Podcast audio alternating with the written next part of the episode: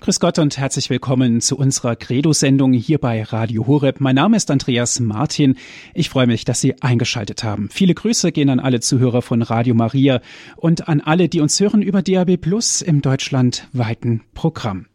Heute sprechen wir über ein ganz besonderes Thema, eigentlich ein sehr widerspenstiges Thema, worüber wir überhaupt gar nicht gerne sprechen wollen in der Regel, aber dennoch ist es ganz wichtig. Wir sprechen über den Tod und wir sprechen natürlich auch über unser eigenes Leben. Zusammengefasst im Angesicht des Todes leben, so haben wir diese Sendung genannt, und darüber sprechen wir mit Herrn Pfarrer Dr. Ulrich Lindl aus Weilheim. Er ist dort Stadtpfarrer in einer Pfarreiengemeinschaft mit über 12.000 Katholiken, und von dort aus Weilheim, ist er uns jetzt telefonisch zugeschaltet. Herr Pfarrer Lindl, herzlich willkommen, guten Abend. Herr Martin, Ihnen und den Hörerinnen und Hörern an den Radioapparaten ganz herzliches Grüß Gott und guten Abend aus Weilheim. Herr Pfarrer Lindl, im Angesicht des Todes leben haben wir ja die Sendung genannt. Wie ist das für Sie, der erste Eindruck? Das ist ja schon ein Thema, über das viele Menschen gar nicht gerne sprechen wollen. Ich weiß nicht, wie bei Ihnen das Wetter ist, also in Weilheim und ich glaube in dem gesamten Hörergebiet jetzt haben wir einen nebligen Tag gehabt, etwas grau und grau. So ein Wetter wollen wir uns auch normalerweise nicht wünschen, aber es gibt Dinge, die jenseits unserer Wünschbarkeit liegen. Der November ist da und in unseren Breiten ist der November eben kein warmer Sommermonat, sondern eher das ganze Gegenteil. Wenn wir den November bei uns jetzt anschauen, was wir auch für Gedenktage feiern, wir haben Allerseelen, Volkstrauertag, Totensonntag, heute ist Buß- und Bi-Tag. Das sind auch keine fröhlichen Feste, sondern eher Tage und damit auch ein Anlass, über das Leben nachzudenken. Ich denke, wir können uns ja vieles aus dem Leben ausblenden, aber ich glaube nicht, dass es sinnvoll ist. Ich denke, dass es ganz gut ist, wenn wir gerade in diesem Monat November auch über Dinge nachdenken, die unser Leben in Frage stellen und die wir vielleicht ganz gerne verdrängen würden. Aber ich glaube, und da haben Sie völlig recht, das dürfen wir nicht, sondern wir müssen drüber reden, weil ich glaube, alles, worüber wir nicht reden, ungesagt bleibt. Und eines, wenn ich am Anfang dieser Sendung schon sagen darf, sollte dem Tod nicht gelingen, dass er uns mundtot macht, dass er uns zum Schweigen bringt. Denn wenn der Tod uns zum Schweigen bringt, kann nur eines wachsen, nämlich die Angst davor. Und das wünsche ich uns wirklich nicht. Das sind ganz klare Worte. Und im übertragenen Sinne kann ich jetzt schon darauf hinweisen, liebe Zuhörer, Sie dürfen sich auch nachher mit einbringen in die Sendung und dürfen auch Ihre Fragen stellen, mit dem Herrn Pfarrer Dr. Ulrich Lindl auch ins Gespräch kommen. Die Telefonnummer gebe ich dann gleich bekannt. Herr Pfarrer Lindl, ein Ausdruck oder eine Redewendung sagt ja, der Tod gehört zum Leben. Sicherlich, da nicken natürlich viele Menschen und sagen, genau so ist es. Aber wenn es dann doch wirklich ernst wird, dann wünscht man sich doch eigentlich was anderes. Das ist richtig, ändert aber nichts an der Tatsache, dass der Tod zum Leben gehört. Ich denke, dass in Tutzing ein Grabstein eine große Wahrheit bereithält. Da ist zu lesen, und das ist schon eine Wahrheit, die wir akzeptieren müssen, um die wir halt nicht herumkommen. Es ist später, als du denkst. Und dann kommen die Namen derer, die schon vorausgegangen sind.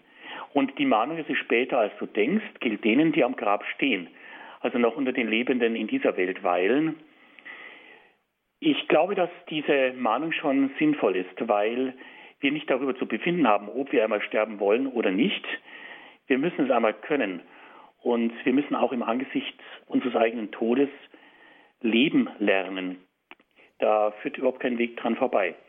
Wenn wir den Psalm anschauen, in dem ja ein wunderbares Wort drinsteckt, lehre uns, Herr, unsere Tage zu zählen und wir gewinnen ein weises Herz, dann greift dieser Gedanke ja das nochmal auf, dass wir im Grunde genommen auf die Begrenztheit unseres eigenen Lebens einen neuen Blick fürs Leben gewinnen können.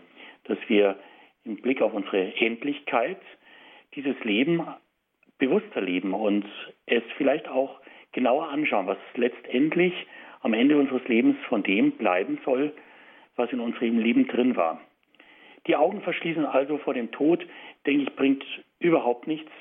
Und es kann dann höchstens eine ganz große Enttäuschung werden, wenn wir den Tod nicht rechtzeitig als ein ganz natürliches Ereignis am Ende unseres Lebens in den Blick nehmen. Herr Pfarrer Lindl, ich darf sagen, Sie sind Arzt und haben danach Theologie studiert. Sie haben promoviert in Medizin, kamen natürlich dann auch mit dem Tod oft in Berührung. Erklären Sie uns doch jetzt mal aus medizinischer Sicht, was ist eigentlich der Tod? Ja, die Medizin ist natürlich eine empirische Wissenschaft, die das Beobachtbare, das Messbare nur ermitteln kann. Und darum gibt es natürlich ganz klare medizinische Kriterien, die das, was Tod aus medizinischer Sicht bedeutet, beschreiben. Da gibt es zum Beispiel den Begriff des Individualtodes. Also Individualtod heißt, dass man eine Untersuchungsmethode festgelegt hat, die für die Mediziner zweifellos feststellt, dass der Tod des Individuums, also des Menschen, eingetreten ist. Und das ist das unwiederbringliche Erlöschen aller Gehirnfunktionen, also des Großhirns, des Kleinhirns und des Hirnstamms. Damit sind die Herz-Kreislauf-Funktionen und alle Hirnnerven von sich aus nicht mehr aktivierbar. Dann gibt es natürlich den Begriff des intermediären Lebens. Das heißt, im Anschluss daran gibt es Zellen, die noch länger leben, weil sie geringer Sauerstoff empfindlich sind. Und der biologische Tod ist dann eingetreten, wenn die letzte Körperzelle abgestorben ist. Das sind Dinge, die man ermitteln, feststellen kann. Man kann auch sichere und unsichere Todeszeichen feststellen. Als sichere Todeszeichen nennt die Medizin die Totenstarre und die nicht wegdrückbaren Leichenflecken. Zeichen dafür, die sichtbar sind, dass eine Rückkehr ins Leben nicht mehr möglich ist. Demgegenüber gibt es unsichere Todeszeichen, zum Beispiel das Verschwinden von Körperfunktionen, etwa Atemstillstand, Herzstillstand, Pulslosigkeit, lichtstarre Pupillen. Bei dieser Aufzählung merken Sie schon, dass die Medizin das, was messbar ist und beobachtbar hier nimmt, um den Eintritt des Todes festzustellen. Und der Tod ist eben dann endgültig eingetreten, wenn eine Rückkehr in das Leben nicht mehr möglich ist. Und Sie merken schon, dass wir da in einer Kategorie des Messbaren bleiben. Und die medizinische Wissenschaft ist nun mal eine Wissenschaft, die sich in den Grenzen von Raum und Zeit aufhält. Und da merken wir auch, wo die Grenzen erreicht sind, nämlich im Tod enden ja diese Grenzen von Raum und Zeit. Und das ist genau der Punkt, an dem dann die Medizin nicht mehr weiter sich äußert, dafür aber Religion und die Religionen weiter reden. Religionen gehen dann auf das Phänomen von Tod ein, wenn es auf das darüber hinaus zu sprechen kommt. Denn letztendlich ist ja der Tod der Aufbruch in eine völlig neue Dimension von Leben. So glauben es zumindest Christen und eben viele andere Religionen auch. Und diese neue Dimension von Leben, ich nenne es mal diese Dimension des Überlebens, über diese raumzeitliche Beengtheit des Diesseits, also ins Jenseits hinein, das ist dann der Gegenstand, über den auch Religionen weiterreden und sich Gedanken machen.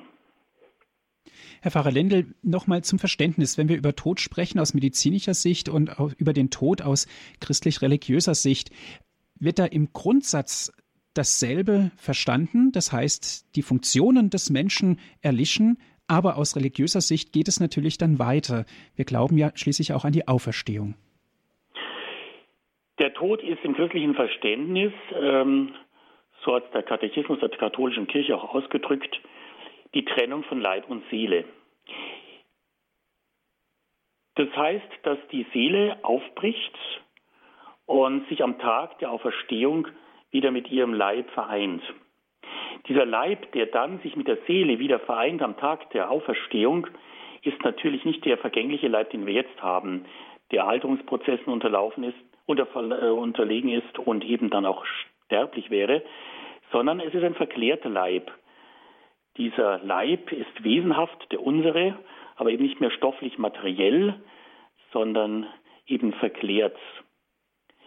Das 4. Laterankonzil hat erklärt, dass alle mit dem eigenen Leib, den sie tragen, eben auferstehen werden. Aber schon Paulus sagt, wir werden dieselben sein und doch ganz anders dieselben sein. Also nicht mehr in diesem irdischen Sinn einen Leib tragen, sondern in einem überirdischen Und doch wird es der Leib sein, den unsere Seele kennt, und der Leib sein, mit dem sich dann auch unsere Seele wieder vereint zu einem ganzen, vollendeten Menschen. Insofern haben wir diese Sichtweise von Tod im christlichen Sinne natürlich so gedeutet, dass der Tod nicht Ende ist. Christlicher Glaube spricht nicht vom Ende im Sinne, dass wir daran glauben wollten, sondern der Christ glaubt an die Vollendung. Und wiewohl es natürlich auch für Christen den Tod gibt, glaubt der Christ nicht an den Tod, sondern an das Überleben, oder sprechen wir es christlich noch deutlich aus, an die Auferstehung des Menschen mit Leib und Seele. Diese Aussagen kann natürlich die Medizin nicht treffen, weil es außerhalb ihres Horizonts liegt. Noch einmal, medizinische Wissenschaft ist an das gebunden, was sich messen lässt, was nachweisbar ist, beobachtbar und verifizierbar. Christlicher Glaube und überhaupt Religion an sich geht über das hinaus, transzendiert also über die diesseitige Welt und versucht, über diese Welt hinaus in das Jenseits hineinzudenken, sich Vorstellungen darüber zu machen. Und das kann eben Religion, Offenbarungsreligion wie die christliche, dadurch, dass dieses Jenseitige, dieses Überirdische, dass Gott auf den Menschen zukommt, um ihn ein Stück weiter schauen zu lassen aus dieser Welt hinein in die Welt, die kommt. Mhm. Herr Pfarrer Lindl, ich möchte da ganz gerne noch ganz kurz dabei bleiben. Und zwar drängt sich mir die Frage auf, können da nicht Konflikte entstehen für einen Arzt, der religiös ist, der spirituell ist, der der Kirche sehr verbunden ist und praktizierender Christ ist? In diesen Gedanken im Gegensatz zur Wissenschaft, die ihr studiert, gelernt und natürlich ausübt. Ist, denke ich, kein Widerspruch, sondern eine Weitsicht. Der Arzt wird natürlich alles tun, um dem Leben zu dienen, aber irgendwann sind alle medizinischen Möglichkeiten ausgeschöpft und der Tod des Menschen tritt ein. Und spätestens an diesem Punkt kommt dann der Glaube zum Tragen, und diesen Glauben versuche ich dann auch ans Krankenbett, in dem Fall an das Totenbett zu bringen, dass ich im Grunde genommen das, was ja viele Menschen in diesem Sterbezimmer spüren, versuche auch ins Wort zu bringen. Denn wenn man die Apparate abschaltet, wenn tatsächlich ein Mensch zum letzten Mal ein- und zum letzten Mal ausgeatmet hat und Sie in diesem Augenblick mit dabei sind, dann werden Sie spüren, dass es da wirklich in eine andere Welt geht. Also immer wenn ich beim Sterben mit dabei bin, und das kommt öfter vor, merke ich, dass da wirklich in dem, der gerade gestorben ist, etwas aufbricht. Ich spüre da schon eine Seele, die aus dem, was zu eng geworden ist, nämlich dem kranken Körper, entweicht und sich auf den Weg macht. Die Menschen früherer Generationen haben dieses Empfinden auch gehabt. Sie haben nicht so sehr auf die Apparate geblickt, sondern den Menschen die Möglichkeit gegeben, im Sterben noch einmal ein- und dann auszuatmen.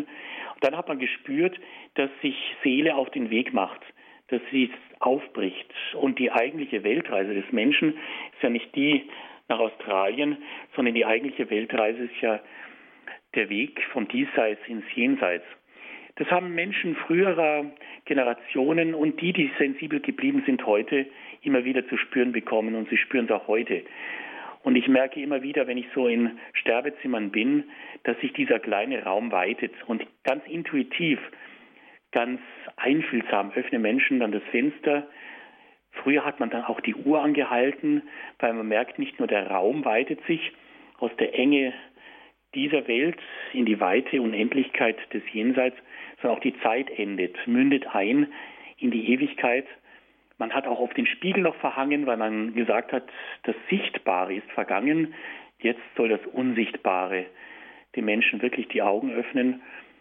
Und ich denke, um auf Ihre Frage zurückzukommen, wenn das EEG erloschen ist und das EKG Nulllinie zeigt, ist der Mensch, und das spüre ich einfach, eben nicht am Ende, sondern er steht an einem ganz neuen Anfang. Darüber kann man natürlich nicht Buch führen. Das lässt sich auch nicht mit Hilfe von Apparaten und medizinischen Methoden ermitteln. Das will Medizin nicht, das darf sie auch nicht, sondern das muss der Mensch mit seiner Seele im Gespür haben. Und ich denke, dass man das durchaus spüren kann, dass sich da plötzlich in dieser Enge des Krankenzimmers eine unendlich große Weite auftut. Und in allermeisten Fällen spüre ich dann auch wirklich diesen ganz tiefen Frieden, der sich plötzlich ausbreitet über den Menschen, der sich auf den Weg gemacht hat und der ausstrahlt auf die, die ihn begleitet haben. Da wird natürlich unser Glaube ganz konkret. Sie hören die Sendung Credo hier bei Radio Horeb. Heute mit dem Thema Im Angesicht des Todes leben. Wir sprechen mit Herrn Pfarrer Dr. Ulrich Lindl aus Weilheim. Er ist dort Pfarrer und hat zuvor Medizin studiert.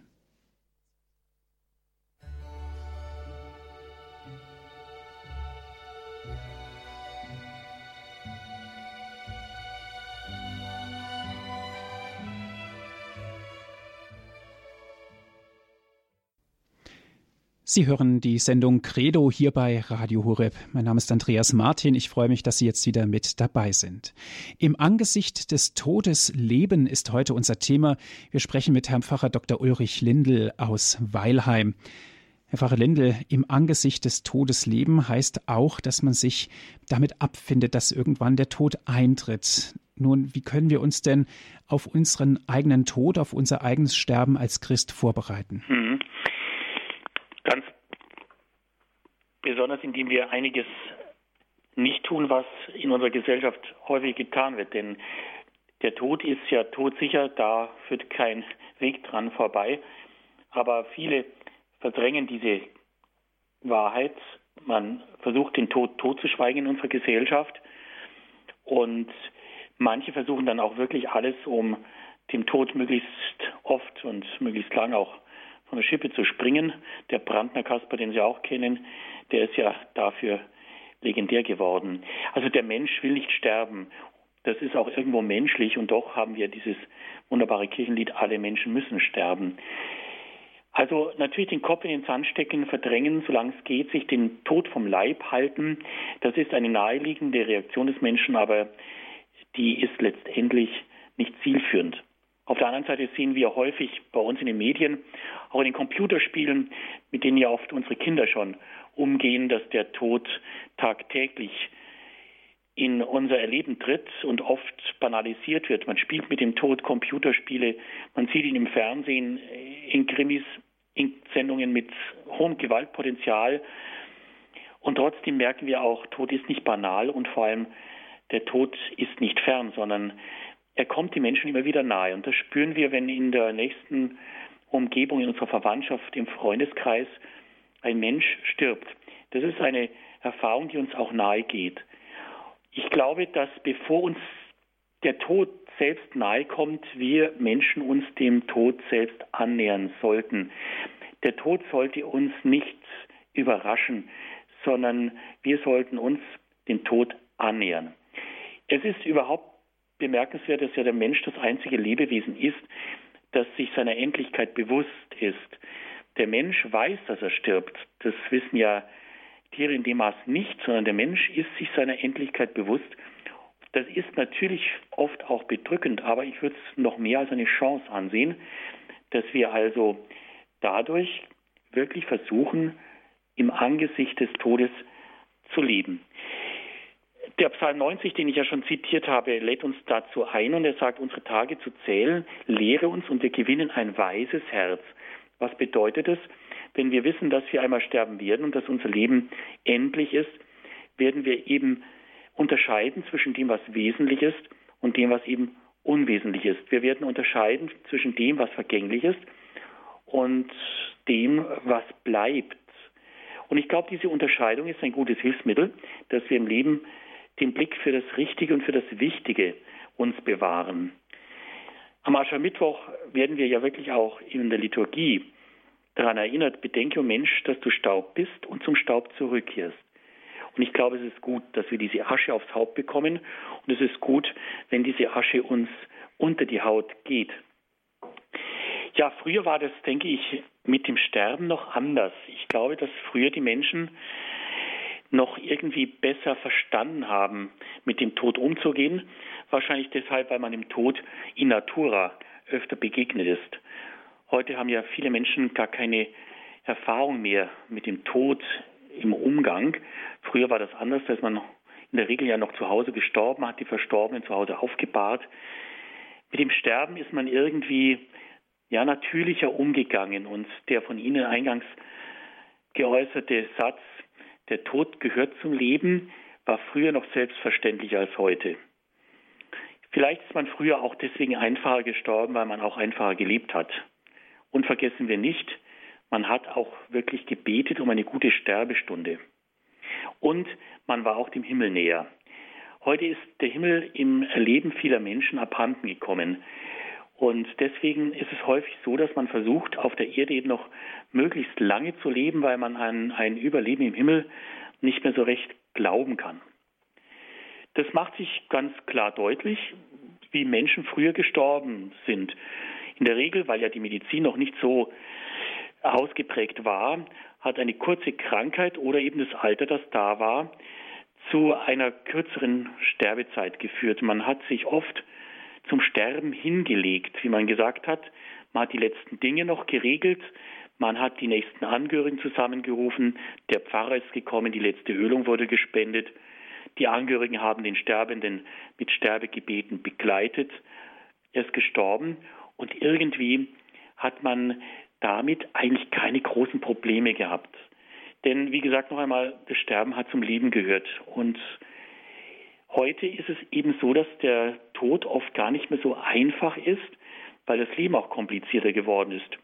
Schauen Sie allein schon die Umstände, in der Menschen krank werden und krank sind, ist häufig vom häuslichen Umfeld ja in die Krankenhäuser verlagert worden. Dort wird natürlich zu Recht auch alles versucht, alles Menschenmögliche versucht, das Leben zu erhalten.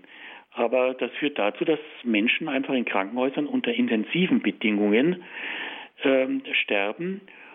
Und man versucht halt auch in den Krankenhäusern wirklich möglichst die Atmosphäre so zu gestalten, dass ein gutes Sterben möglich ist, aber die Umgebung ist eben eine andere. Ja, ich glaube, dass wir im Angesicht des Todes dadurch leben lernen, indem wir auch die Frage an uns heranlassen, wie möchte ich eigentlich mal sterben? Die Frage kann man ja nicht früh genug stellen, weil wir ja nicht wissen, wann es mal soweit sein wird. Wie möchte ich eigentlich mal sterben? Und sich überlegen, was hilft mir dazu? Ich glaube, dass wir am Ende unseres Lebens eines ja können müssen. Wir müssen am Ende unseres Lebens alle einmal loslassen. Die Frage stellt sich, wie kann ich eigentlich loslassen? Die Antwort liegt nahe, indem ich möglichst wenig festhält. Und darum rate ich schon, dass man, gerade wenn man spürt, dass man sich so langsam auf den Weg machen muss, dass man sich auch mit dem Tod auseinandersetzen muss, und das sollte man, rechtzeitig entlastet und entsorgt. Was hält mich eigentlich noch fest? Was könnte mich am Ende daran hindern, loszulassen? Denn eines wollen wir am Ende alle, möglichst leicht gehen. Gerade Probleme, auch Beziehungen, auch Besitz kann im ungünstigen Fall festhalten. Also möglichst Probleme lösen, Beziehungen gut gestalten, nötige Aussprachen suchen und sich dann auch, was den Besitz anbelangt, entsorgen, indem man zum Beispiel Dinge rechtzeitig regelt, die geregelt werden müssen. Was auch wichtig ist, wenn wir loslassen, brauchen wir ja Vertrauen, weil wir unser Leben aus der Hand geben.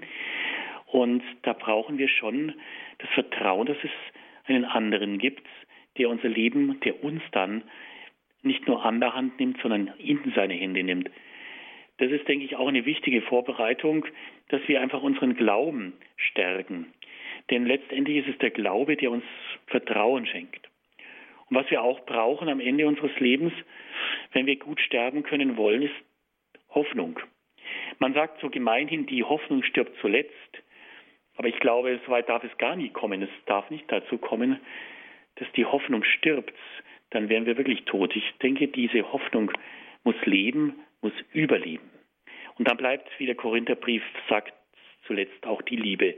Die Liebe hört niemals auf. Und ich denke, diese Liebe, die gerade bei den letzten Wochen und Monaten, gerade beim Begleiten Sterbender, die einem am Herzen liegen, noch einmal lebendig wird, ist unendlich wichtig. Ich erlebe es immer wieder, die letzten Tage, Wochen, Monate, des Lebens sind so wichtige Lebenszeiten, weil gerade die Menschen, die sich da noch einmal begleiten, unendlich nahe kommen. Und Liebe wird dann noch mal ganz tief und spürbar. Und die Liebe ist dann auch die Kraft, die am Ende hilft, loszulassen. Also in Liebe loslassen, wenn das am Ende gelingt, dann hat man, denke ich, gut gelernt zu sterben.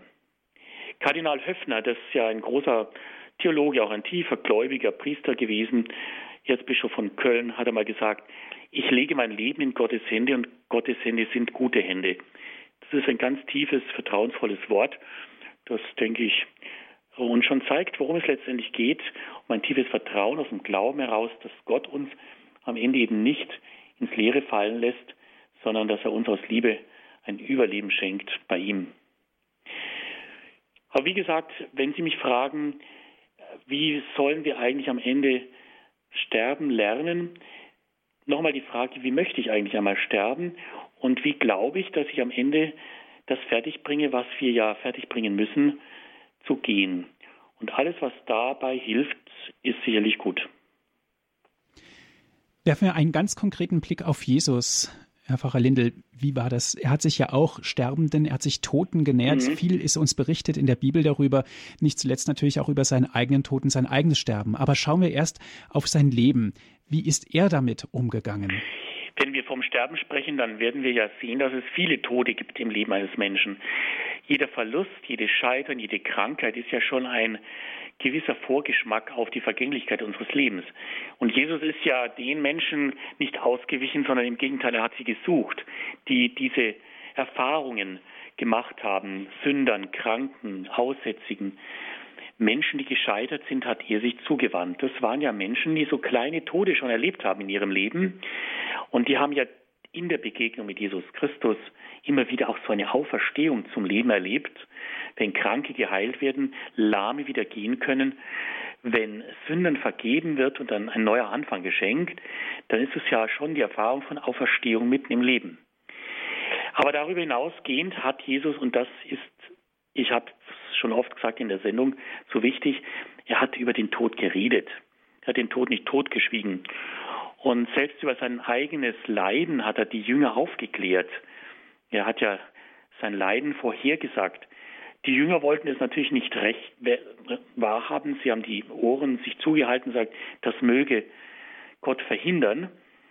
Aber Jesus hat nicht locker gelassen. Er hat seine Jünger darauf vorbereitet. Und ich glaube, das ist schon etwas Wichtiges, dass wir über den Tod reden, auch mit unseren Angehörigen. Und so sie darauf vorbereiten, auch uns selber vorbereiten. Ja, dann hat natürlich Jesus auch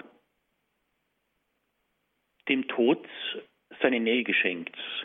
Ich möchte bloß die Begegnung mit dem toten Lazarus aufgreifen. Johannes 11, wenn Sie es nachlesen wollen, sehr ergreifend. Er kommt ja, nachdem er erfahren hat, dass sein Freund Lazarus gestorben ist, und trifft zuerst Martha, einer Trauernden. Und wir merken, Jesus ist im Innersten erschüttert, lesen wir bei Johannes. Und ich merke plötzlich, dass Jesus empfindsam ist. Er lässt sich von dieser Trauer anrühren. Er ist zu innerst erschüttert. Und dann trifft er ja auf diesen Lazarus, der ja schon 4 Tage tot ist. Und er wird da überwältigt vom Mitgefühl. Er weint. Ich denke, das ist etwas, was uns Jesus wirklich nahelegt, dass wir im Angesicht des Todes und auch der Trauer nicht zu viele Worte machen sollten. Wir sollten keinen blinden Aktionismus verfallen, sondern womit, denke ich, den Trauernden am meisten geholfen ist, wenn man diese Trauer mit aushält und ganz einfach da ist und versucht mitzufühlen. Und im Angesicht des Todes eben nicht voreilig gleich etwas zu tun versucht, sondern diese Situation des Todes einfach aushält. Ich denke, wenn es eine Situation gibt, in der auch ein heiliges Schweigen angesagt ist, dann in der Gegenwart des Todes. Da sollten wir nicht geschwätzig werden, wir sollten nicht zu viel reden, sondern wirklich so diese Stille auch aushalten. Also Jesus begegnet uns zutiefst menschlich im Angesicht von Tod und Trauer. Und ich glaube, das ist auch das Schönste, was wir Menschen fertigbringen können, wenn wir im Angesicht von Tod und Trauer wirklich menschlich sind und menschlich bleiben. Ganz menschlich begegnet uns Jesus ja dann auch, als er selbst dem Tod nahe kommt. Und wir sehen, was Jesus wichtig ist. Er will in dieser Situation nicht allein sein, sondern er feiert ein letztes Abendmahl und bittet dann drei seiner engsten Jünger mitzugehen. Wachet und betet. Im Ölberg dort ist er und wir sehen Jesus, wie er wirklich auch Todesangst hat. Blut schwitzt, sowas gibt es wirklich. Menschen in Todesangst können Blut schwitzen. Aber er bleibt in dieser Angst nicht bei sich, sondern er fängt an zu beten. Das ist auch etwas, was wir von Jesus lernen können, dass wir wirklich versuchen, in Situationen, in denen wir wirklich Angst, ja vielleicht Todesangst bekommen, dass wir wirklich versuchen zu beten. Warum nicht jetzt schon ein Gebet lernen, auswendig lernen, das wir für unsere Sterbestunde einmal vorsehen? Wenn wir einmal selbst in diese Ölberg-Situation kommen, welches Gebet würde ich da sprechen wollen? Das sollten wir nicht erst nach Worten suchen müssen. Es ist gut, wenn wir da schon ein Gebet haben, das uns vielleicht schon viele Jahre begleitet, dass wir dann vertrauensvoll sprechen. Ja, Jesus hat nicht diesen Tod herbeigesehnt, sondern er hat versucht, dass dieser Kelch an ihm vorübergeht, aber dann nimmt er eben den Tod doch an. Und darum wird es dann letztendlich auch bei uns gehen, dass wir den Tod halt annehmen können, in dem Vertrauen, das ich Gott Vertrauen nennen möchte, das uns Jesus Christus ja dann auch vorgelebt hat. Ich gebe den Menschen, die so dem Tod nahe sind, aber auch Kranken allgemein, ganz gern ein Kreuz in die Hand. Das ist eigentlich kein Sterbekreuz, sondern ein Lebenskreuz. Es ist aus Bethlehem kommt aus Bethlehem und ist aus Olivenöl angefertigt. Ein Kreuz, das man so richtig in die Hand nehmen kann, an dem man sich festhalten kann. Und wenn ich dieses Kreuz anschaue, dann spüre ich einfach, dass wir doch einen Glauben haben an einen Gott, der mitreden kann. Denn von der Geburt, und die Geburt in Bethlehem war eine schwere, bis zu seinem Tod, und auch der Tod war ein schwerer, hat Jesus alles mitgemacht mit uns Menschen. Und damit haben wir in ihm einfach einen, der uns auch in dieser Todesstunde nahe sein kann, weil er weiß, was es bedeutet, Todesangst zu haben und sich dem Tod auch ausliefern zu müssen. Aber sich dann eben an diesem Kreuz festhalten und dieses Vertrauen herbeibeten, dass Gott eben größer ist als der Tod, weil Gott das Leben ist und dieses Leben in Liebe. Herr Pfarrer Lindl, Sie haben gesagt, dass Sie jemand, der stirbt oder einen sterbenden Menschen, das Holzkreuz, was aus Olivenholz gefertigt ist, in die Hand geben, dass er sich daran hält. Das ist ja natürlich auch ein Zeichen der Auferstehung, dieses Kreuz. Wie war denn da Ihre Erfahrung? Ich frage jetzt mal ganz platt, hat das dem Sterbenden was gebracht? Konnte er dann vielleicht auch leichter gehen, gestärkt durch seinen Glauben im Anblick dieses Kreuzes? Ja, er hat dieses Kreuz ja nicht angeblickt, sondern sich an diesem Kreuz festgehalten. Also das Kreuz kann man richtig in die Hand nehmen und die Finger drum schließen.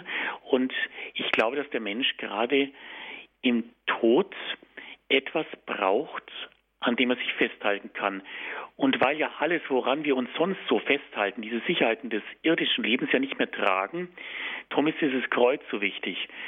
Weil dieses Kreuz uns ja nicht an etwas festhalten lässt, sondern an ihm festhalten lässt, Jesus Christus.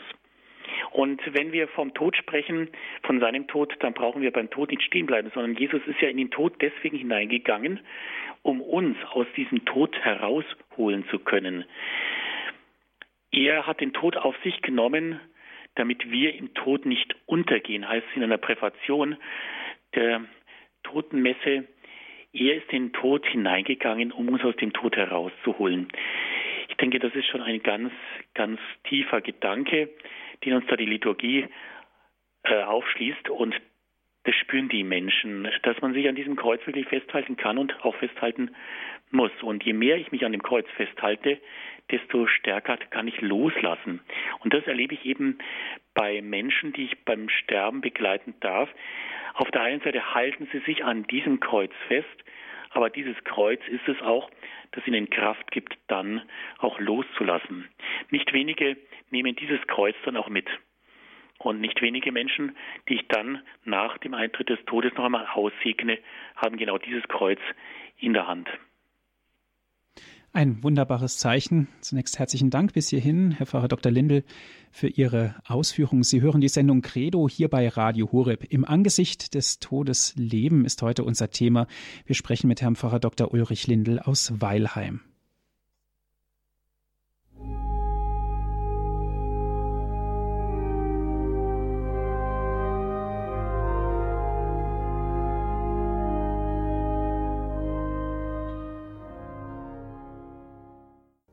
Sie hören die Sendung Credo hier bei Radio Horeb. Im Angesicht des Todes Leben ist heute unser Thema. Wir sprechen mit Herrn Pfarrer Dr. Ulrich Lindl aus Weilheim.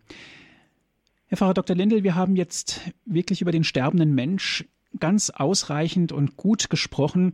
Aber dennoch, denke ich, sollen wir die Angehörigen nicht außer Betracht lassen. Sicherlich ist es für die Angehörigen eine ganz besondere Situation, wenn ein lieber Mensch wirklich ziehen muss, wenn er geht. Wie sollen wir uns da verhalten? Was sollen wir tun, wenn es soweit ist? Ja, ein Sterben ist es ja auf beiden Seiten. Denn letztendlich Menschen, die wir lieben, geben wir her und es geht ja ein Stück von uns selbst mit. Das erlebe ich besonders bei Ehepaaren, die sich gut verstanden haben, über Jahrzehnte verheiratet gewesen sind. Da höre ich immer wieder, es ist ein Stück von mir mitgegangen, da ist ein Stück von mir mitgestorben. Und damit, glaube ich, liegt nahe, was auch auf der anderen Seite des Sterbebettes möglich werden muss, nämlich dieses Loslassen in Liebe. Und das fällt ja keinem leicht. Darum wird auch das Zimmer eines Sterbenden kein Zimmer sein, in dem viel gesprochen werden muss. Ich denke, jeder spürt, worum es geht, eben dieses in Liebe loslassen zu versuchen. Was dabei hilft, ist ganz bestimmt letzte Worte. Einfach, dass man Worte der Liebe, der Dankbarkeit nochmal ausspricht. Und es kann manchmal ganz gut sein, wenn mehrere am Sterbebett sind, dass man einfach auch den Raum verlässt und nur einer bei dem Sterben mit dabei bleibt, um ihm ganz persönlich noch so Abschiedsworte zu sagen. Was auch hilft, ist, dass man ganz bewusst versucht, eine ruhige, friedliche Atmosphäre zu schaffen. Eine Kerze vielleicht anzünden, dann Gebete sprechen. Am besten solche, die vertraut sind. Oder einen einzelnen Gedanken langsam wiederholen, zum Beispiel, Herr, auf dich vertraue ich, in deine Hände lege ich mein Leben. Ganz langsam wiederholen, sodass es wirklich die Seele des Sterbenden erreicht, ihm Frieden gibt, und auch dem, der betet, Frieden gibt. Was immer wieder auch schön ist, wenn man sich zum Abschied segnet. Wenn ich bei Sterbenden bin und sind Angehörige mit dabei, lade ich immer wieder auch ein, ganz bewusst ein Kreuz mit Weihwasser auf die Stirn zu zeichnen. Manchmal zeichnen auch die Sterbenden ein Kreuz zum Abschied. Also man segnet sich und das ist auch sehr hilfreich. Was auch gut ist, wenn man am Sterbebett als begleitender Angehöriger so den Blick nach drüben ein bisschen weiten hilft, dass man schaut, wer ist schon drüben, dass man die, die ja schon weiter sind, bei Gott Überlebende sind, beim Namen nennt, sodass sich auch der Blick des Sterbenden etwas über diese Schwelle des Todes hinaus wagt und den Menschen annähert, die ja schon vorausgegangen sind. Natürlich gibt es auch Sterbende, die leichter gehen, wenn kein Angehöriger da ist. Manchmal bekomme ich die Frage gestellt von Angehörigen, die beim Tod eines geliebten Menschen nicht dabei waren, weil sie eben selbst mal sich ausruhen mussten, ob sie denn da einen Fehler gemacht haben. Ich glaube, dass es auch Menschen gibt, die ganz bewusst alleine gehen wollen, weil es ihnen leichter fällt. Damit spüren wir, was am Kranken- und Sterbebett nichts passieren sollte, dass man festhält. Schon die Nähe spüren lassen, aber nicht klammern, nicht festhalten, denn letztendlich kann keiner gut gehen, wenn er festgehalten wird, sondern letzte Worte sagen, letzte Berührungen geben, ein Zeichen der Liebe setzen, in aller Behutsamkeit, Nähe spüren lassen, aber nicht festhalten. Vom Beten habe ich gesprochen, das gibt viel innere Ruhe. Und wenn dann noch die Zeit ist und ein Geistlicher kommen kann, der vielleicht in Gegenwart von Angehörigen mit dem Sterbenden gemeinsam betet, dann ist es auch eine tiefe Erfahrung, weil es für alle, die dann im Zimmer sind, das Zeichen setzt, dass jetzt so der Aufbruch in eine andere Welt bevorsteht. Die Krankensalbung kann da sehr hilfreich sein, weil die Krankensalbung ein Sakrament ist, das Kraft schenkt. Und manche Patienten nutzen dieses Krankensakrament ganz bewusst auch als ein Sakrament der Stärkung, um sich dann auch auf den Weg zu machen, um aufzubrechen. Freilich ist das eigentliche Sterbesakrament, das Viaticum, ist die Wegzehrung. Also, dass man, wenn der Sterbende noch in der Lage ist, die Kommunion zu empfangen, dass man dann wirklich den Leib Christi erreicht als Speise zum ewigen Leben. Wer von diesem Brot isst, wird in Ewigkeit leben, sagen wir ja immer wieder auch. Das ist eine Zusage Jesu, die gerade in der Zeit des Sterbens deutlich spürbar wird und sehr viel Kraft geben kann. Wenn es dann so ist, dass ein Mensch gegangen ist, sich auf den Weg gemacht hat, dann kann es auch sehr, sehr tröstlich sein, wenn man sich nochmal versammelt und sich Zeit nimmt zur Verabschiedung. Entweder zu Hause, dass man den Verstorbenen nicht gleich abholen lässt, sondern bewusst diese Stunden noch verbringt mit ihm.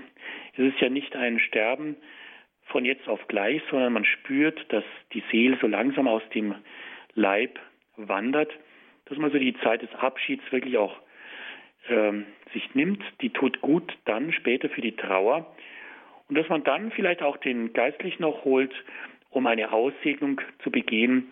Das ist auch sehr schön, eine Verabschiedung, trostvoll.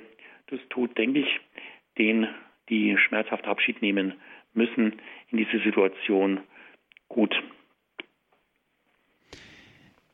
Dankeschön, Herr Pfarrer Dr. Lindl. Liebe Zuhörer, ich lade Sie ein. Gerne dürfen Sie jetzt auch mitsprechen hier in unserer Sendung Credo im Angesicht des Todes Leben ist heute unser Thema. Ich lade Sie ein, wenn Sie Fragen haben oder was dazu beitragen wollen, rufen Sie an. Herr Pfarrer Dr. Lindl, vorhin haben Sie gesagt, es ist ganz wichtig, dass man auch vielleicht, wenn der Mensch verstorben ist, sich noch einmal um ihn versammelt und so weiter und auch vielleicht auch betet. Wie ist das denn, wenn wir wirklich gemerkt haben, er hat jetzt seinen letzten Atemzug getan und hat sich auf den Weg gemacht? Die Verfassung auch der Angehörigen, ich glaube, da ist es doch ganz wichtig, dass man ruhig bleibt. Die Situation des eigenen Todes, wir haben ja viel davon gesprochen, wie wir denn das Sterben lernen können. Bei alledem, was wir versuchen, was auch im Leben eingeübt werden soll, die Haltung des Loslassens, ist da maßgeblich. Wir dürfen eines nicht vergessen, jeder stirbt seinen eigenen Tod. Und das ist ein ganz persönlicher Augenblick, vielleicht der persönlichste Augenblick unseres Lebens. Den kann man natürlich nicht vorausplanen. Wie man stirbt, weiß man nicht. Dass man stirbt, weiß man schon. Und dass man hoffentlich gut gehen kann dafür, habe ich vorhin schon gesagt, lohnt sich auch durchaus zu beten.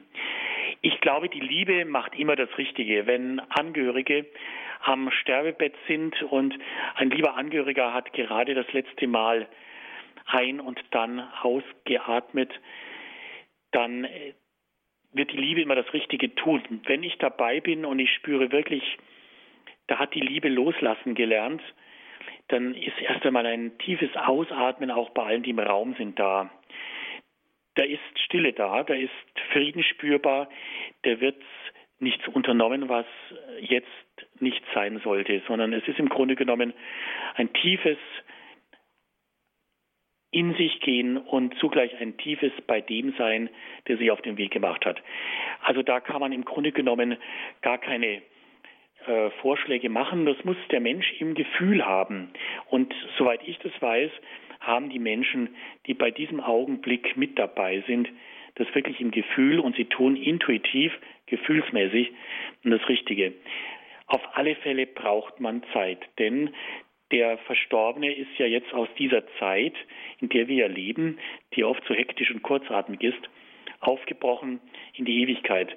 Und wir spüren plötzlich, da atmet die Zeit aus und atmet ein Ewigkeit. Und das spürt man im Sterbezimmer deutlich. Und deswegen sagen mir auch viele Angehörige, wie kostbar gerade dieser Augenblick für sie gewesen ist, bei einem Sterbenden mit dabei zu sein. Mhm. Manche haben im Vorfeld Angst, wie wird das sein? Aber im Nachhinein ist es ein ganz kostbares Dabeisein dürfen in einem sehr persönlichen, ja, und in einem heiligen Augenblick. Dankeschön, Herr Pfarrer Lindl. Eine erste Hörerin darf ich ganz herzlich begrüßen. Es ist Frau Linig. Sie ruft an aus München. Guten Abend. Guten Abend. Ich hätte eine Frage. Und zwar ist Folgendes. Mein Vater wäre einmal beinahe gestorben. Er ist nicht gestorben, ist wieder gesund geworden. Und er hat eine Nahtoderfahrung gemacht. Und er hat mir gesagt, seit er diese Erfahrung gemacht hat, hat er überhaupt keine Angst mehr vor dem Tod. Das war so eine wunderschöne Erfahrung und ich denke, das könnte auch eine gute Vorbereitung auf den Tod sein. Mein Vater ist von da an auch ein religiöser Mensch geworden, was er vorher nicht war. Und ich möchte gerne mal wissen, was denken Sie, Herr Pfarrer, über Nahtoderfahrungen? Ja. Nahtoderfahrungen sind Nahtoderfahrungen. Und wie der Name schon sagt, das sind Erfahrungen von Menschen, die nahe am Tod waren, aber nicht gestorben sind. Das ist meines Erachtens also eine Grenzerfahrung, aber eine Grenzerfahrung, an der die Grenze zum Tod nicht überschritten wurde. Wenn die überschritten worden wäre, würden diese Menschen ja nicht mehr ins Leben zurückkehren. Also tot ist der Mensch dann, medizinisch und auch religiös, wenn er nicht mehr in dieses irdische Leben zurückkehren kann. Was zweifelsohne richtig ist, und da bin ich ganz bei Ihnen, die Nahtoderfahrungen, von denen ich immer berichtet bekomme, sind in aller Regel so, dass sie die Angst vor dem Sterben nehmen. Alle Menschen, die ich so kenne, die Nahtoderfahrungen bislang hatten, sind Menschen, die vor dem Sterben keine Angst mehr haben, weil sie damit Erfahrungen verbinden, die mit Licht, mit Harmonie, mit Wiese und wunderbaren Empfindungen verbunden ist. Meine Mutter hat mir immer wieder gesagt, ich habe keine Angst vor dem Tod, aber ich habe Angst vor dem Sterben.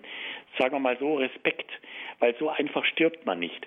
Und ich glaube, die Botschaft derer, die diese Nahtoderfahrungen erlebt haben, ist an uns, dass dieses Sterben kein angstmachender Vorgang sein muss, sondern einer, der im Grunde genommen mit Empfindungen verbunden ist, die durchaus schön sind.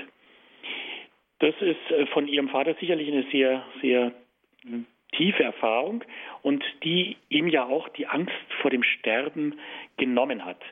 Und ich denke, wenn der Mensch keine Angst mehr vor dem Sterben hat, dann hat er eine sehr, sehr schöne, wichtige Erfahrung machen dürfen, die er auch auf alle Fälle weitergeben sollte, ganz besonders an die Menschen, die einfach Angst vor dem Sterben haben. Mhm. Ja, herzlichen Dank, Frau Lennig, für Ihren Anruf. Alles Gute nach München. Ja, danke. Ihnen auch. Alles Gute. Es geht weiter mit einer anonymen Hörerin. Guten Abend. Guten Abend. Grüß Gott. Ich habe mich dazugeschaltet und fand es ganz wunderbar. Darf ich ein bisschen zurückgreifen? Ich wurde mit einem Jahr, als ich ein Jahr war, erkrankt an Polio.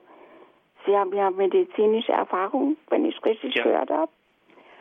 Und mit 11 Jahren war ich dabei, als meine Oma verstarb, die 9 Jahre bettlägerig war, aber eine ganz großartige Frau war, die nie geklagt hat. Mhm. Und ich war beim Tod dabei. Es war so, die ganze Familie war dabei. Und ich bin danach auf die Straße gegangen und habe gesagt, bei uns ist heute etwas Wunderbares geschehen. Mhm. Dann hat man gefragt, was denn? Sag ich, die Oma ist gestorben. Es war wirklich wunderbar. Ja. Und dann mein weiteres Leben. Ich bin mit schwerer Behinderung gewesen, habe einen Mann kennengelernt, war 39 Jahre verheiratet und wurde wieder mit dem Tod konfrontiert, von jetzt auf gleich, ohne Abschied. Mhm. Einfach aufgehört zu atmen. Ja, das sind natürlich ganz besondere Momente, Herr Pfarrer Dr. Lindl. Sie bestätigen eines, dass der Tod viele Gesichter hat. Manchmal kommt der Tod als Erlösung, wird herbeigesehnt. Menschen, die über Jahre hinweg ans Bett gefesselt sind, die empfinden den Tod dann als eine Erlösung. nebenbei gesagt, auch was Sie von Ihrer Großmutter gesprochen haben, dass sie nie geklagt hat, das entspricht auch meiner Erfahrung. Menschen, die wirklich leiden, klagen selten. Also das ist schon richtig, was Sie sagen. Und dass dann im Augenblick des Todes ein tiefer Friede einkehrt und Erlösung spürbar wird und nicht nur der gegangen ist, diesen Frieden und diese Erlösung spüren darf, sondern dass dieser Friede und diese Erlösung ausstrahlt in den Raum und einwirkt auf die Menschen, die dabei sind. Das haben Sie spüren dürfen und das empfinde ich genauso wie Sie. Dass Ihr Mann plötzlich verstorben ist, das ist eine Erfahrung, mit der man umgehen können muss. Es gibt viele Menschen, die gefragt werden, wie wollen Sie denn sterben? Die sagen, plötzlich. Und möglichst, dass ich nichts spüre. Und tatsächlich kann es manchmal sein, dass der Tod so plötzlich ins Leben einbricht, dass man gar nicht spürt, dass man stirbt, sondern plötzlich tot ist. Das ist so ein plötzlicher Tod. Der mag für den Verstorbenen eine Erfahrung sein, die mit Leid eben nicht verbunden war, sondern plötzlich. Aber umso schwieriger ist es dann eben, mit dem Tod umzugehen für die, die überleben. Es gibt diesen Satz, mit dem eigenen Tod stirbt man selbst, mit dem Tod des anderen muss man weiterleben. Und darum ist so ein plötzlicher Tod, der völlig unvorbereitet ins Leben einbricht, gerade nicht leicht umzugehen. Gerade für Sie als Frau, die plötzlich den Mann verliert, von einem Augenblick zum anderen, völlig unvorbereitet. Damit muss man erst umgehen lernen und es wird der Hilfe und der Zeit auch bedürfen, dass man mit dem Menschen, mit dem man in Liebe verbunden gewesen ist, eine neue Form des Miteinanders und des Miteinanderumgehens findet. Ein Tod, der sich ankündigt, auf den man sich vorbereiten kann, erlaubt eben eine Vorbereitung auf den Abschied, und ein plötzlicher Tod, ein Jährtod ist eben unvorbereitet. Mhm. Da ist eben dann die Trauer umso mehr gefragt. Ja, herzlichen Dank für Ihren Anruf. Herr Pfarrer Lindl, es ist natürlich so, dass natürlich die Würde auch was ganz Wichtiges ist, und denken wir auch an die Zeit nach dem Tod und in der Zeit zwischen dem Tod und dem Begräbnis. Wie sollen wir da mit umgehen? Ist das eine Zeit des Betens, des Abschiedsnehmens? Wie sollen wir das machen? Ja, auf alle Fälle wird es deutlich, wie wichtig gerade die Prägekraft christlichen Glaubens ist. Denn Menschen, die in dieser Zeit wissen, was zu tun ist, haben Halt. Denn letztendlich ist ja im Augenblick des Todes alles haltlos. Man hat einen Menschen loslassen müssen. Die Trauernden sind Suchende. Man sucht nach Halt, gerade wenn es der eigene Ehemann, die eigene Ehefrau ist. Und alles, was in dieser Situation nach dem Tod Halt gibt, ist gut. Und da sind viele Rituale hilfreich. Gerade der Sterberosenkranz, der in vielen Vereinen gepflegt wird, wo vielleicht auch schon Angehörige und Freunde mit dabei sind, die Nähe zeigen, ist wichtig. Es ist auch wichtig, dass man dann überlegt, wie möchte ich eigentlich die Bestattung gestalten, weil auch das Begräbnis oder eben die Beisetzung der Urne mit dem Gottesdienst ein wichtiger Weg ist, der Anfang ja der Trauer dann sein wird. Wie hätte sich der Verstorbene die Beisetzung gewünscht? Welche Lieder hätte er gewünscht? Wie wäre in seinem Sinn das Sterbebild zu gestalten? Hätte er Blumenschmuck gewünscht oder würde er lieber den Blumenschmuck gespendet sehen für eine gemeinnützige Sache? Sich wirklich damit auseinandersetzen, dass es wirklich auch ein persönlicher Weg wird, dieser letzte sogenannte irdische Weg. Und gerade in dem Hinsicht ist es ja auch hilfreich, wenn Menschen ihre Angehörigen darüber informieren, wie sie einmal ihre Beerdigung gestaltet sehen wollen. Ich habe immer wieder auch Gespräche mit Trauernden, die genau sagen, das und das hat unser Opa oder mein Ehemann, meine Ehefrau zu Lebzeiten festgelegt. Und damit helfen Menschen ihren überlebenden Angehörigen in einer schweren Stunde. Prinzipiell ist alles, was in der Trauer gut tut, gut. Es gibt Trauernde, die gehen viel spazieren, die finden ihren Weg zum Friedhof regelmäßig, zünden Kerzen an. Andere Menschen suchen vor allem auch den Weg in die Kirche. Die heilige Monika hat zu ihrem Sohn Augustinus gesagt, gedenkt meiner nicht am Grab, sondern am Altar. Es gibt Menschen, die lassen immer wieder auch Messen lesen, sind in der Kirche da. Es gibt Menschen, die schauen gleich Erinnerungsfotos an, andere Trauernde können das lange Zeit nicht. Damit will ich bloß sagen, tun Sie in der Trauer das, was die Trauer, das ist ja eine schwere Zeit, leichter macht. Und alles, was die Zeit der Trauer leichter macht, hilft. Was immer gut ist und immer hilft, ist, dass man sich einfach für die Dankbarkeit öffnet. Dass man bei allem Verlust, der schwer und schmerzhaft ist, immer wieder sich auch daran erinnert, wofür man gerade dankbar ist. Für eine gemeinsame Zeit, die gut getan hat, für persönliche Charaktereigenschaften des Menschen, der gestorben ist, die einen selber weitergebracht haben. Diese Dankbarkeit ist etwas, die die Wunden der Trauer verbindet und Trost schenkt. Und ich sage es nochmal, das Gebet. Wenn Sie für einen anderen Menschen beten, sei der jetzt auch weit weg von Ihnen. In dem Augenblick, wo Sie für ihn beten und auch irgendwie mit ihm beten, spüren Sie ihn ganz nah bei sich. Das gilt für Menschen, die weit weg sind, und das gilt vor allem auch für unsere Verstorbenen.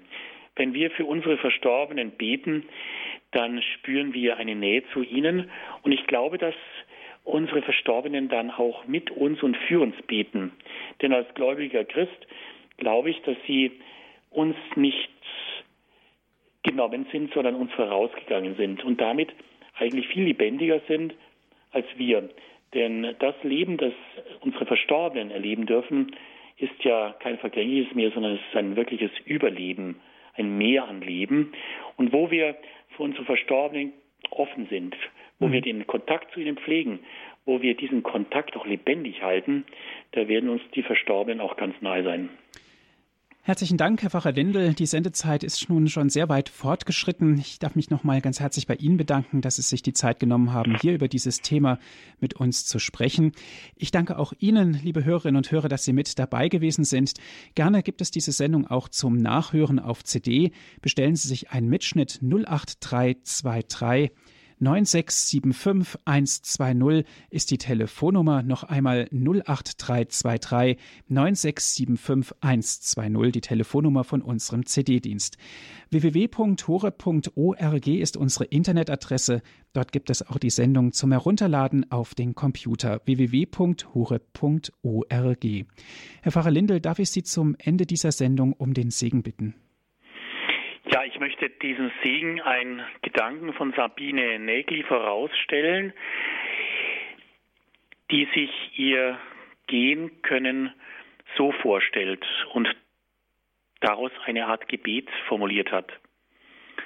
Wie ein Herbstblatt sich leise löst vom Baum, so möchte ich mein Leben lassen, wenn die Zeit reif geworden ist. Leicht möchte ich sein, nicht festhalten wollen.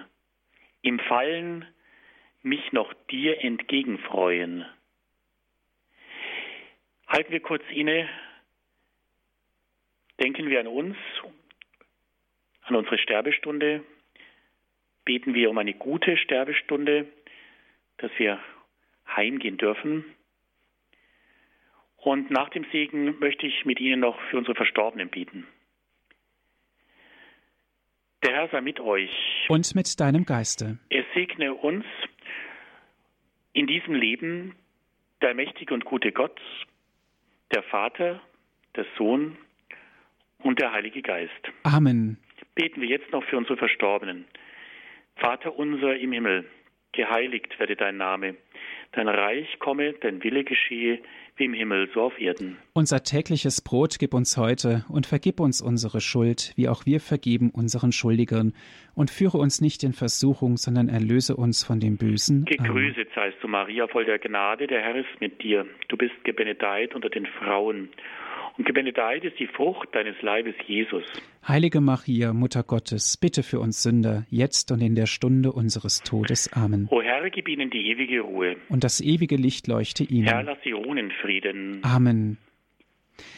Dankeschön. Es verabschiedet sich Ihr Andreas Martin.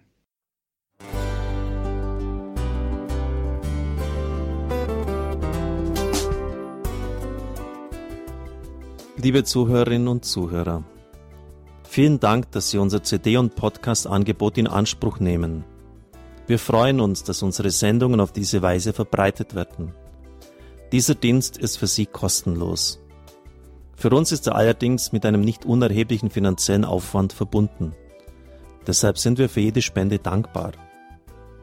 Alle Bankverbindungen unserer Spendenkontos können Sie über unsere Homepage horeb.org unter dem Menüpunkt Spenden einsehen.